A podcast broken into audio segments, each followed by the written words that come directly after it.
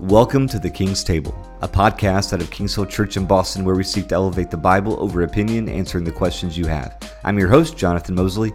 Joining us on the podcast today is Hillary Ferrer, founder of Mama Bear Apologetics. And today we're coming alongside moms who want to spiritually raise their kids to engage culture with a gospel perspective. Enjoy.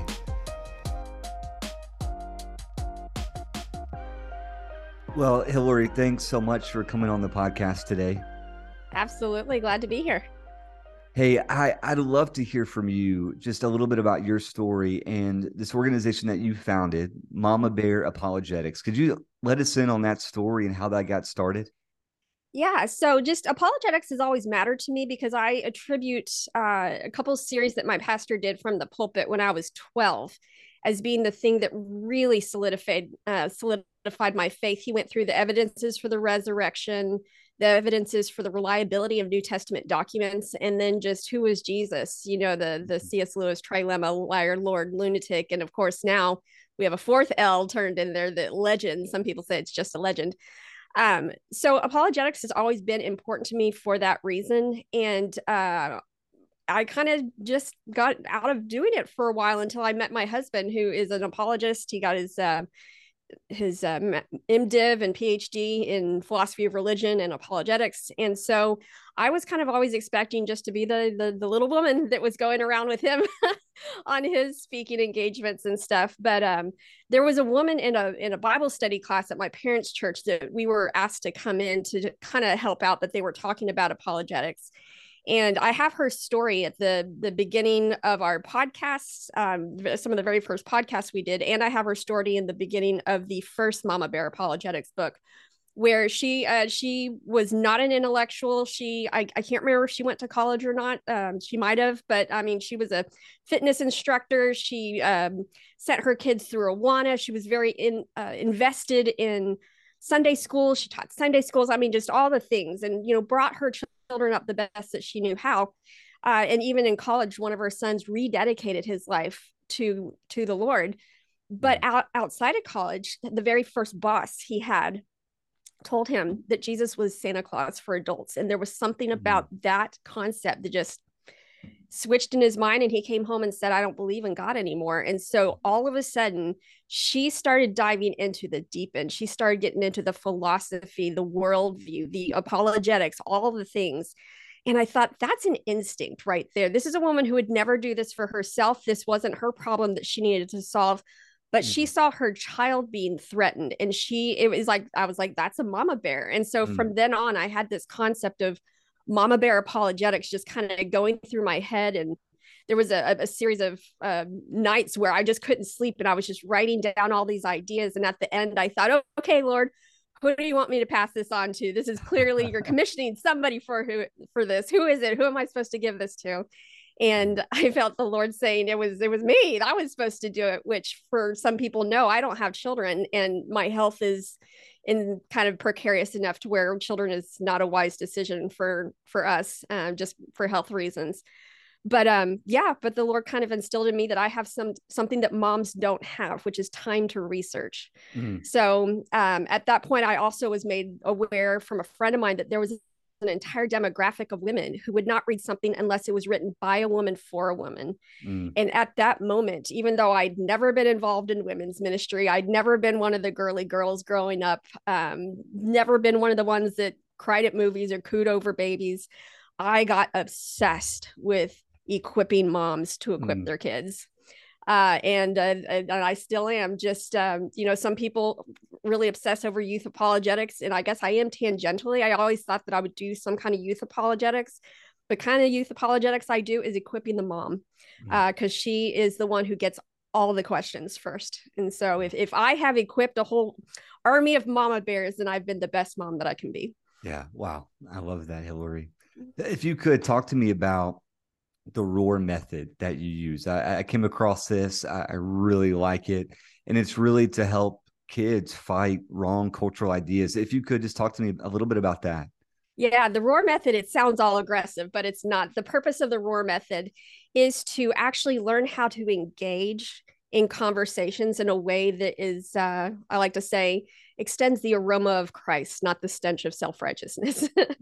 um, where th- a lot of people have this idea that it's like it's very apologetics is very combative, and I I don't think that that's number one the way it has to be, and number two, I don't if even if it were, that's not the way moms and women would prefer to do it. Um, so the ROAR method stands for recognize the message, offer discernment, argue for a healthier approach, and reinforce these ideas through discussion, discipleship, and prayer.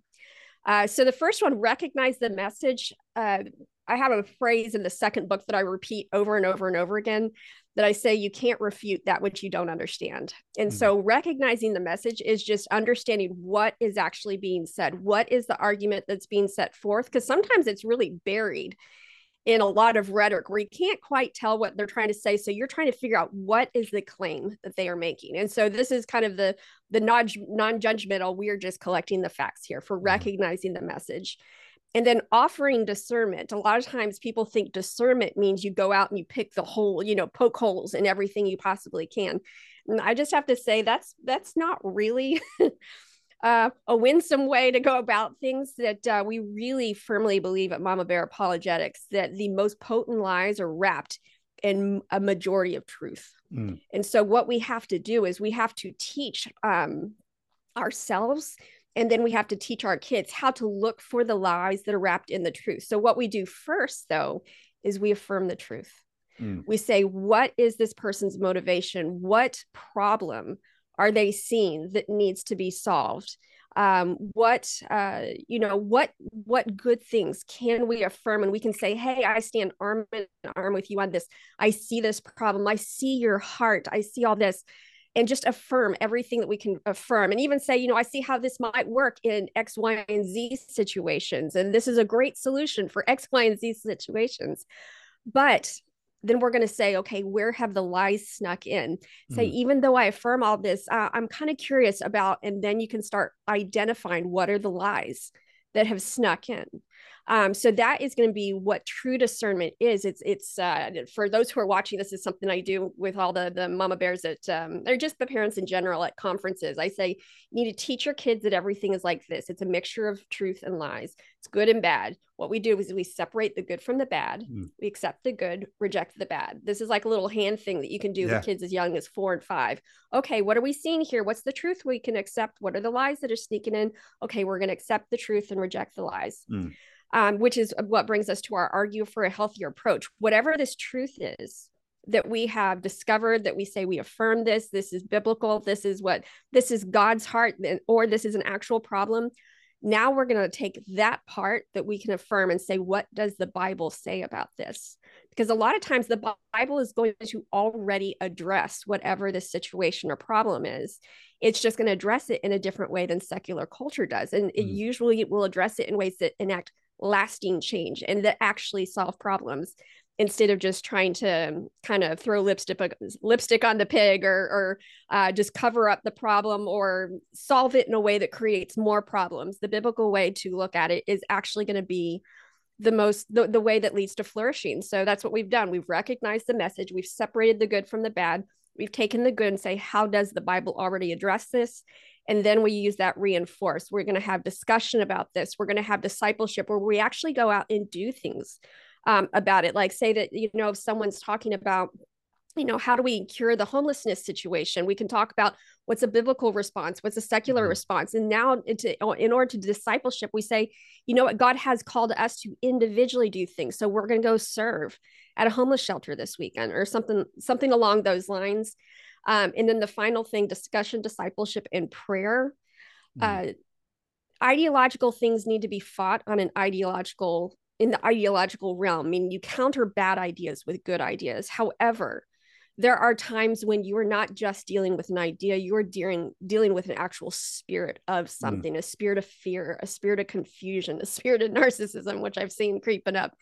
And so at that point, or a hard heart or rebelliousness, at that point, we have to deal with spiritual things spiritually. And mm-hmm. that is through, um, you know, on our knees through prayer. And so this kind of takes us through that whole process, not only of teaching kids how to think, but then how do we as parents uh, then engage with them on these truths that we've just talked through with them. Yeah, amen. And if, it, if it's okay, just to kind of be extremely practical, could you, and the host of cultural things kind of in our day and age, could you maybe give an example of that ROAR method with a particular topic, just kind of helping moms and women kind of parse all of those those four things out? Yeah. Okay. So let's deal with one that is kind of becoming a big thing, which is transgenderism. So let's look at the messages of transgenderism. And that is saying, I feel like I was born, as someone says, I think I was born in the wrong body. Someone says, uh, you know, my body says that I'm a girl, but I really think I'm a boy, or vice versa. Um, so we have to say, or they say, I feel so uncomfortable. I'm having such anxiety um, that I don't know what to do. We have all these things that are mixed in. We have we have ideological issues mixed in. We have mental health issues mixed mm-hmm. in. We have um, just practical things mixed in. We have politics mix, mixed in. What's going on? We have teachers now getting involved with yeah. you know hiding things from parents. And this is just all the things. This is a big cluster that we've got going on right now. So the offering discernment, someone comes to you saying, um, you know, I think we should affirm, you know, your child uh, has a friend that says, I think we need to affirm anyone who says that they're transgender. You start out with what you can affirm. Wow, that person must be having such a difficult time. To, you know, maybe ask them their story. What what's been going on? How have you been feeling? Look into that anxiety. That anxiety is probably very real. Mm. It might be misidentified, but it's very real. Um, look at the pain look at you know talk about their history there's a lot of times there's a history of something that preceded this um, now we can start saying okay let's let's talk about some of the lies that have slipped in can a boy become a girl no like that is written in our dna our bodies tell us our sex and our gender not what's going on in our head um, so we're going to say the lie is that a boy can become a girl or that someone can be born in the wrong body. These are things that we don't believe are true. Um, or that because you're have interest because it's a girl who's interested in sports and leadership uh, that she's therefore and, and playing with trucks that she's more of a boy or if it's a boy that's interested in dance and art and music that he's actually more of a girl that is a lie right there it's mm-hmm. telling you that uh, to be a boy means being interested in trucks, uh, sports, right. and all these things. If that's what it means to be a boy, and we can say that's not what it means to be a boy. Being a boy is something that your body tells you, and you can bring your boyness, you can bring your masculinity into any kind of uh, in any any kind of discipline. I've seen some of the best um, makeup artists in the past. I've seen men who are really good at makeup artistry or at hairdressing, um, at dance, at music, poetry, you name it. How did they bring their masculinity into mm. that? Mm. And they're going to have a unique perspective as a male in this field if it is predominantly women in that field and same thing with a girl you're going to bring something you know being a girl doesn't mean you like wearing pink and that you uh, play with dolls i hated dolls i've never liked cooking like I rejected my femininity when I was young so hard. I only hmm. shopped in the old Navy, Navy boys section because I just did not want to look feminine at all. To me, feminine meant that you were irrational and emotional, and I was not hmm. that. And so I was, you know, it never occurred to me to think I was the opposite gender. But had I lived in this, you know, in this time mm. in history, I might have. Um, so yeah this is not what it means to be a boy. This is not what it means to be a girl. You have all these broad spectrum ways that you can uh, be masculine and feminine. So that is where we're gonna, we're going to be talking about. These are the lies that have snuck in, snuck in. Now we're going to argue for a healthier approach. Let's look at what the bible says about gender. There are no gender roles specifically in terms of interests or personality that we see. In fact, um, Amy Davison, the one that uh, was my, my, co-writer on this book, she has a series of uh, five boys in the Bible that every boy needs to know, or five men in the Bible that every boy needs to know, and five women in the Bible that every girl needs to know. And these are men and women who kind of defied the stereotype. I mean, you look at mm. David. I mean, yeah, he was a manly man going off to war and stuff, but the dude cried a lot. Yeah, let's let's yeah. be honest. He cried a lot. He played a harp and he wrote music um you have uh, i think it was jacob you know with jacob and esau. Esau was like that mm, hunt kill something. And jacob was the one that was basically he was kind of t- tied to mommy's apron strings. He loved to cook. He was the one doing the culinary stuff. That did not make him any less masculine. So mm. how does the bible address this? Well the bible gives us this broad range of masculinity and femininity. Mm. Isn't it good news, my child, that you can have any interests that you want and still be a girl? You can have any interests that you want and still be a boy. Isn't that good news that you don't have to have surgery on your body because you have different interests than those around you? That's great news. Mm. Um, and so then reinforce this through disciple discuss, uh, discussion, discipleship, and prayer. Look for times like say um, all these things that they're they're going to be seen with drag queen story hours. Look at look at the men masquerading as women. Say, is that what it means to be a woman? Does a woman have to have mm. giant breasts and teased out hair and orange uh, you know, eyeshadow and giant lips and, and four inch stilettos. Is that what it means to be a woman? No, no, that that's not what it means to be a woman. He, I, you know, that person is confused, and frankly, it's a little offensive to women, um, or just. Uh, a lot of things that they're seeing in culture they're probably going to have friends that are that are identifying as transgender you're going to see it in movies and music even cartoons that are going on mm-hmm. um, there's all these immediate opportunities to address this um, with them and just asking them continually what do you think that character thinks it means to be a boy what does that character think it means to be a girl because every single time you're going to come up with you're going to butt against gender stereotypes mm. where they think because I fit into this other gender stereotype, then I am that other gender. And you reinforce that enough to where they realize that's a really dumb way to go about because your interests can change. Um, and all the stuff people are doing th- with their body that's irreversible. This is not a wise course of mm. action. So that's how i would apply the roar method with something that i think is practical and present right now in this culture that we're in. Yeah uh, thank you. Thanks for that. I, I know i put you on the spot but that is a really tangible concrete example of the roar method at work and i think that can be applied to almost any cultural narrative. So uh, thank you for that. That's great it, you know as as it comes to uh, moms you know who who are really wanting to disciple their kids and uh, to kind of bring apologetics into mothering what what fears or concerns have you come across from moms who who want to engage with their kids spiritually but maybe they don't know where to start? Yeah. And and i think the probably the one of the biggest fears is that they have to know everything and it's like if you don't know everything then you can't even start. It's like it just mm. looks like this giant you know one of those how do you eat an elephant one bite at a time? Although for the record i do not recommend eating elephants. Uh, but uh, they see this giant thing and how can i even begin um, to address that in my home? So one of the things that we have noticed is that as we're learning things, it's I, I always call it the um, the lecture portion and the lab portion. So I, w- I was, you know, I'm a science girl. So with all my classes, we would always have the lecture portion, the lab portion. So the lecture portion is where you get all that information. The lab portion is where you actually have to put it into use. And what I've found is that whenever I start studying something, and, and I've talked to so many other women, so many other moms, that the second they start studying something, all of a sudden they start seeing these things where they can actually put into practice the things that mm. they're learning. So it's like you don't have to know about all the things, just know that God's going to be faithful, that as you're learning something, He's going to bring you those opportunities to practice it. I've heard from many mama bears who had bought the Mama Bear uh, Apologetics Guide to Sexuality. They're like, I haven't started it. And all of a sudden, my kid asks me, then they list off some, you know, question. They're like, well, I bet, I guess I better start reading this because it's like they just got that process started. And the Lord had said, okay, here we go. It's time to go. Um, so just knowing that the Lord is faithful and He's going to He's going to give you opportunity to practice what you're learning. Um, but also that it's okay to tell your kids. And in fact, I encourage you to tell your kids, wow, that's a really good question. I don't know the answer to that. And I mm. recommend that every single mom have on her phone in the notes section questions my kids have asked about and specifically about uh, religious stuff because you're going to get random questions in Costco and then you're going to forget about it by the time you get home.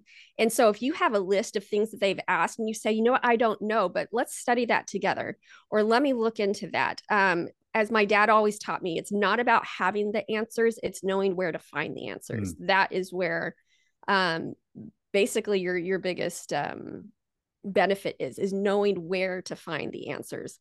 And so just kind of being familiar with with what resources are out there. Um,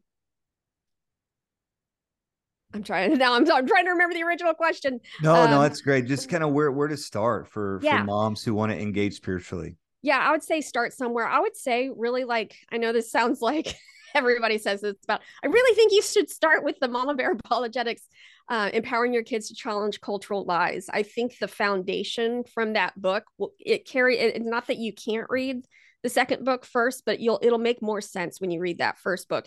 It's going to take you on this anthology of how did we get where we are now. It kind of takes us on the progression of ideas, and I think, and it's one of those things where it's not a bunch of new information. That's one of the things that I think can be intimidating for moms is they think I'm about mm. to dump a bunch of new information on them. But what the first Mama Bear book is doing is it's showing them things they have already noticed, but they didn't have the language to talk about it. That is the number one feedback I get from that book of I had noticed all this stuff going on and I just didn't know how to talk about it. And, and mm. now that I see it, I can't unsee it. And now I'm just addressing this with my kids left and right they don't even have to work about okay how am i going to sit down and talk to my kids about this once your eyes are open to what's going on in culture you have like a thousand different um, opportunities every day to talk to your kids about these topics and given the words to um, to really help build a solid christian worldview before the world starts trying to pervert it with a secular mm. worldview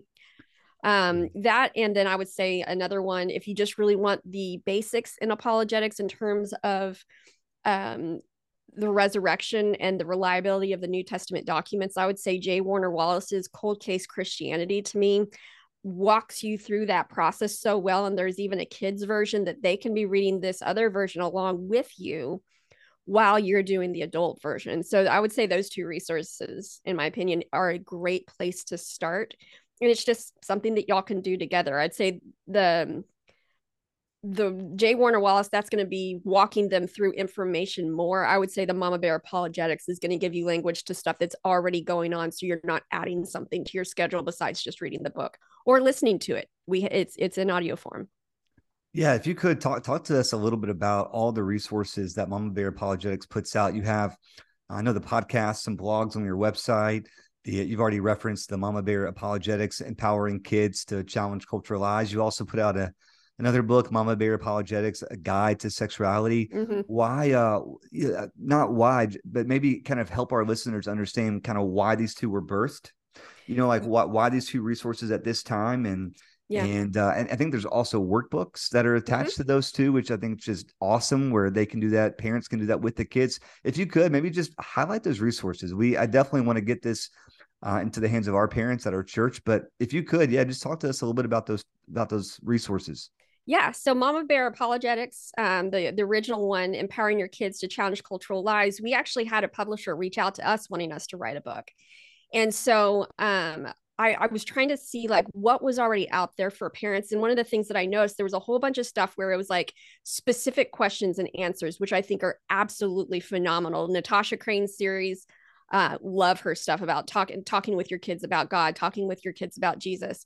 Phenomenal series, but um, and, and even her first book, Keeping Your Kids on God's Side, had goes through question answer question answer. Um, what I did was I took those and I kind of compiled them and I looked into there and I said, what are the worldviews that are causing these questions? Mm-hmm. Like basically, these questions aren't coming from a vacuum. How can we actually undercut those questions before those questions even come?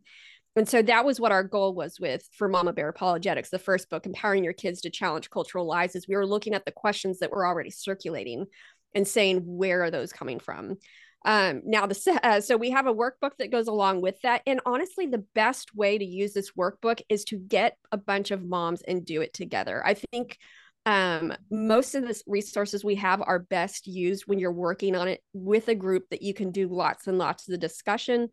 Um, especially the sexuality book i think um, it is so great to not only just go through it with other moms but purposely reach out to your kids friends moms mm. so that their your kids and their kids parents are both getting the same information so yeah, they're going to hear yeah. the same thing no matter whose house they go to um so yeah we have the we have the the study guide for the first book and then the second book uh, mama bear apologetics guide to sexuality um, I honestly did not want to write this book.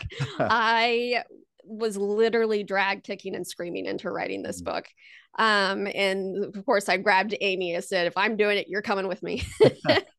um, and so uh, that one I think is just this every single generation kind of has their own little dumpster fire that the youth are having mm-hmm. to deal with and this one's ours not that sexuality has ever not been a problem but it's different right now i mean can we admit that it's different oh, right yeah. now than every other generation uh, we never had elementary school teachers that were on board with the sexual revolution yeah, like we yeah. do now uh, that are actively teaching that um, and so that one the uh, we instead of calling it a study guide we called it the discipleship workbook and the reason why is we have a lot of different activities that you can do with your kids. We did not have enough word count in the first book to really include as much as we wanted to include. And so the the discipleship workbook is both that study guide for moms as they're doing this with other moms but then it gives them activities to do with their kids to really um, that are like anal- analogies for the concepts that we're bringing across um, excuse me. Um, for example, um, the concept of we, we one of our big points in the sexuality book is that sex is a married couple repeating their vow, their marital vows in bodily form.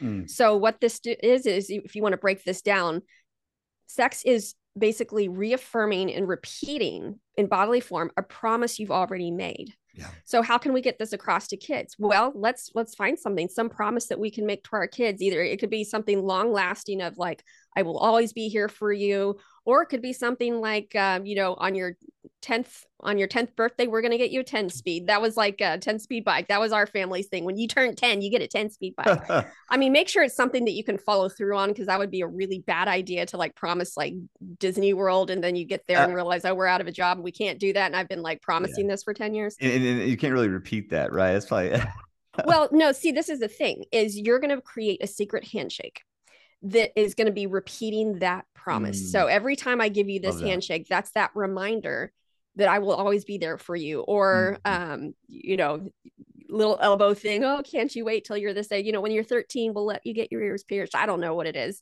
Something there's a promise that you're making, and then you're putting something physical into mm. repeating mm. that promise um, to Love them that. so that they have this category in their minds. And then later, when you talk about, well, sex, is a married couple with a bodily recitation of their marital vows. Mm. That makes sense to them because they've already had a bodily recitation of a vow or a promise that they've done with mom and dad in the past that's yeah. completely not sexual. Um, so, this is the kind of example of just little tidbits that we give in the discipleship workbook, walking through um, the difference between the different kinds of marriage and you know all the things that we would have loved to have had all the details in the in the book but we were limited by word count it just is kind of some reinforcing. That's why it's called the discipleship workbook. Um, so we have those which i, I highly recommend. Um, we've got blogs where we're just trying to see what's going on in culture and start addressing some of those. We just had a, a big blow up brouhaha that like uh, crashed our our server or not our server but the the actual article itself crashed i mean like 20 times um, but it was on the Enneagram, the origins of the mm. Enneagram, mm. and going through all the Enneagram stuff. Um, we, are going to have some coming out on the if gathering. Um, we have just other questions that maybe from the past that kids might ask about who made God or why did yeah. God create the tree in the first place. And so just um, lots of resources there. Our podcast started out um, as kind of me and another person kind of teaching through different things uh, since since having kind of a major surgery about a year and a half ago, I've had to step away from that. But Amy, our mama bear, has been doing amazing with the podcast with really mm. practical interviews with different people uh, on topics that'll help you in your parenting. Um, we have the audio apologetics blog, which is basically um, taking different uh, articles that we think are valuable and reading them because sometimes you don't have time to sit down and read um you know the, the, basically i think in the original on our original website it was it was all the audio resources and it said be honest you're on the you're reading this from the toilet aren't you? Because sometimes that's like the only place moms yeah. have that's like their own and even that isn't a guarantee. Um so yeah and then we have just churches invite us. So i want people to hear this. Everybody's asking well can you plan an event here? Can you plan an event there? whenever they see that we have an event coming we don't purposely go well, i mean we purposely go but we don't say hey i want to go to this place. Let's make that happen. Those churches reach out to us saying we would mm. love to have you come speak. So if you want to have a mama bear coming to your area make sure that you talk to your church and say, we want to have this speaker, we want to have Mama Bear Apologetics, and mm. have them reach out to us because that's how we end up doing the conferences is it's totally like the, the church is putting it on and, and we come and we speak. So uh, those are that that's that's what we offer right there i love that i love that I uh, I'm still processing and, and, thinking about that um, that secret handshake, the reinforcement mm-hmm. promise. We that could have been so helpful, even for us a couple months ago. We had promised our girls. We we have three girls, one on the way, and uh, and we had promised them once they kind of go through a ring of Bible cards, I think there was like 30 mm. something that we would take them to the the Great Wolf Lodge. So so we spent a few months working on those verses. We finally went to the Great Wolf Lodge, but that would have been good just uh, to kind of reinforce. So that's mm-hmm. going to be uh, that's that's something that me and my wife can actually be talking about for the future. Uh, you could have something that. where it's like whenever you're talking about that, you have a certain thing that you do. Yeah. Remember when we promised this and we did this? Yeah, that was great. And then you do your little handshake, so you yeah. can still do it. No, that's great. I love that. You know, I, also I wanted to ask you for for moms who are just in the daily grind, whether that be a stay at home or in the workforce how might you counsel and encourage them that apologetics is something that they can do for their kids? Uh, we, we, kind of we encourage moms hey think think intersection not addition. So not maybe not adding apologetics into mm-hmm. their life but think about intersecting like just all sorts of teachable moments when grocery shopping cooking preparing dinner dropping off the kids. So think intersections. But how would you counsel and encourage that no apologetics is something that they can do? Yep well, first off, I want to say a lot of the things that we address in both of our books are things your kids are already noticing. Hmm. So if you're not addressing this with them, somebody is. Um, the the most that you're going to have to do with this is educate yourself. I would say for the most part, it's it maybe the the spot that people get hung up on is having to educate themselves before they can begin talking about it with their kids because they see it as being having to have this big long speech and curriculum and stuff that they have to do with them but really it's about just taking the blinders off and interacting with what's already around you because your kids don't have their blinders on.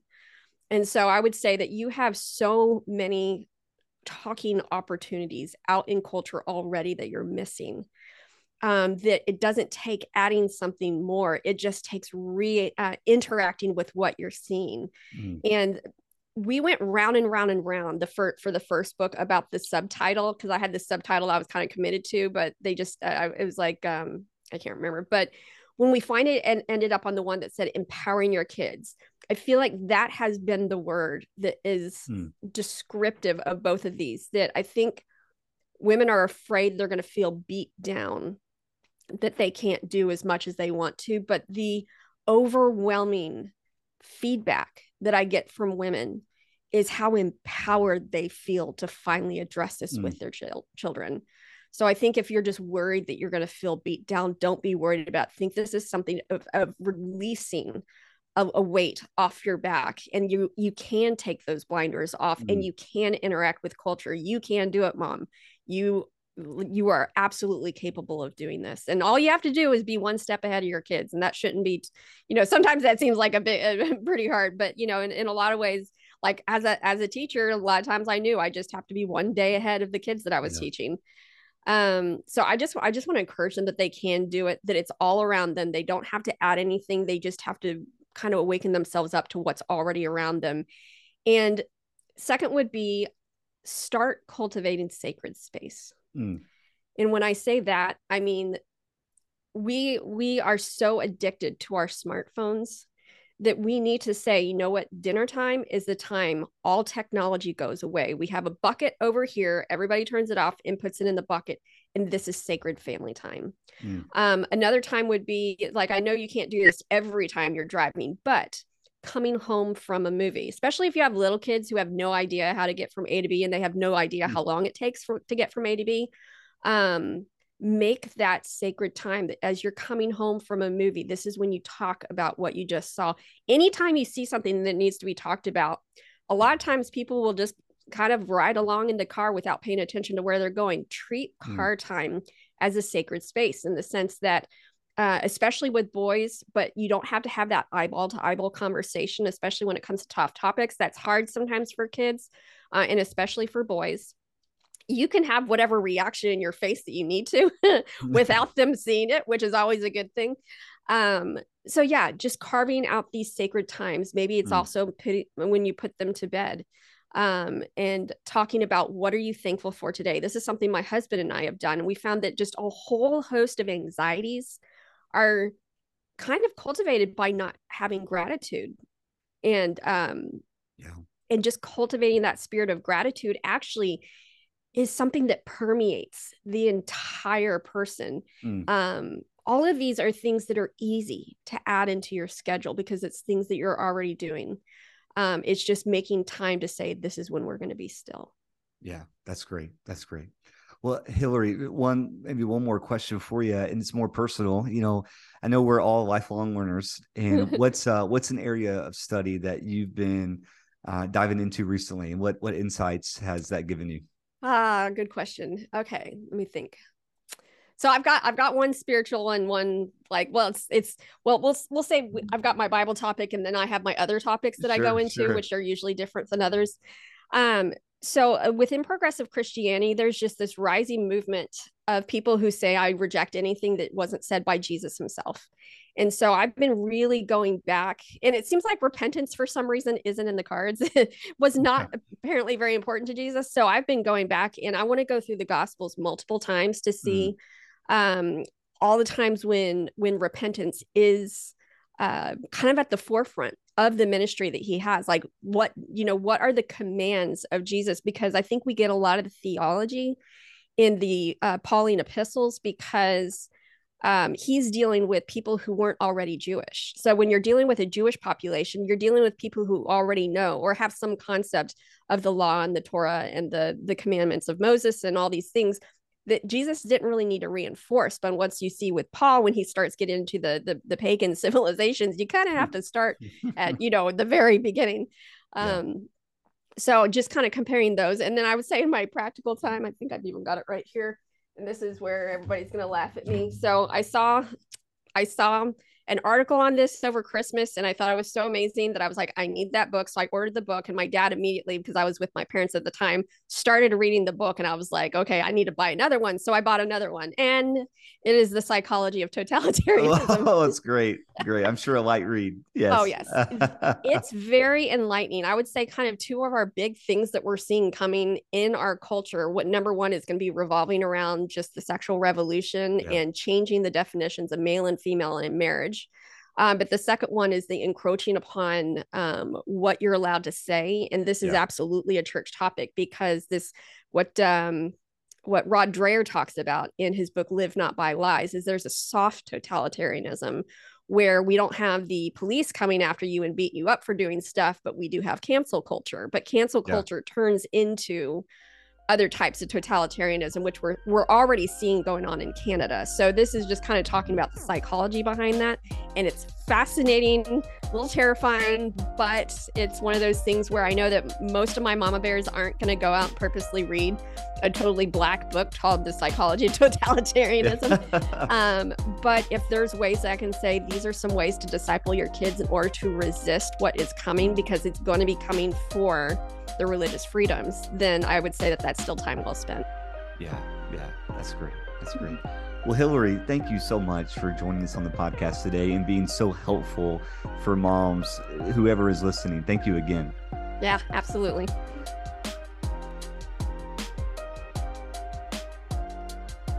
Well, thanks for joining us at the King's Table today. Hope you enjoyed the discussion around raising kids in such a way where we can give them a gospel perspective to combat the cultural lies.